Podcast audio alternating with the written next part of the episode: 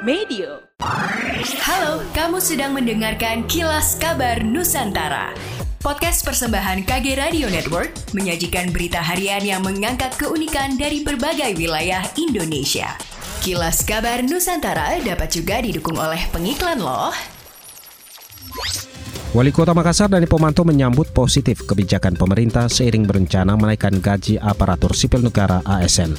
Dani mengatakan kabar itu patut disyukuri. Kenaikan gaji tersebut diyakini akan memotivasi pegawai di Makassar untuk bekerja lebih baik lagi dalam melayani masyarakat. Wali Kota menambahkan kabar baik lainnya seperti bertambahnya kuota pegawai pemerintah dengan perjanjian kerja P3K untuk Makassar pada tahun ini. Jumlahnya menjadi 3.000 orang. Sebelumnya Presiden Joko Widodo mengumumkan kenaikan gaji bagi aparatur sipil negara ASN termasuk pegawai negeri sipil PNS dan P3K. Rencananya mulai diterapkan pada tahun 2024 mendatang. Kenaikan gaji bagi PNS, TNI maupun Polri diputuskan sebesar 8 persen. Termasuk bagi pensiunan, pemerintah memutuskan kenaikan gaji sebesar 12 persen dan berlaku bagi ASN pusat maupun daerah. Total ada 35 hektar area hutan dan lahan yang meliputi 17 titik pada empat kecamatan di Kabupaten Ponorogo mengalami mengalami kebakaran selama Juli hingga Agustus 2023 ini. Dua titik area terbesar di antaranya kebakaran hutan di Gunung Prau, Kecamatan Balong seluas 5 hektar, termasuk yang terjadi di Kecamatan Sambit juga seluas 5 hektar hutan yang terbakar dan beberapa titik lainnya berada di Kecamatan Jenangan, Bungkal, Sampung, dan Kecamatan Sawo yang masing-masing meliputi beberapa desa dengan area luasan terbakar mencapai 1 hingga 2 hektar yang merupakan hutan rakyat maupun hutan produktif.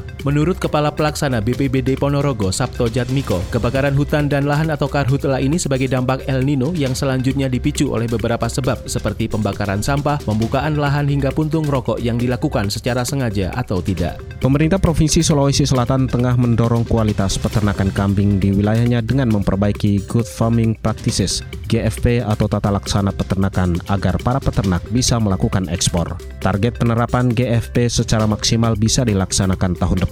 Dengan demikian, pada 2025 mendatang sudah ada kambing dari Sulawesi Selatan yang diekspor. Kepala Dinas Peternakan dan Kesehatan Hewan Sulawesi Selatan Nurlina Saking mengatakan selama ini pemasaran kambing asal Sulawesi Selatan hanya di sekitar provinsi ini saja. Belum ada yang dipasarkan ke provinsi lain maupun ke mancanegara. Jika dilihat tingkat populasinya, kambing Sulawesi Selatan memiliki potensi besar seperti sapi yang bisa dipasarkan ke beberapa wilayah di Indonesia bagian timur. Nurlina menambahkan melalui GFP tersebut para peternak kambing di Sulawesi Selatan diharapkan dapat meningkatkan biosecurity peternakan supaya tidak mudah terkena penyakit. Sebab penyakit ternak menjadi kendala utama penerimaan ekspor di negara-negara maju saat ini. Selain itu jumlah kambing yang diternak juga harus ditingkatkan menjadi minimal sekitar 100 sampai 150 ekor. Berdasarkan data Dinas Peternakan dan Kesehatan Hewan Provinsi Sulawesi Selatan populasi kambing di wilayahnya terus meningkat dari tahun ke tahun. Pada 2023 ini diproyeksi populasi kambing bisa mencapai 855.271 ekor.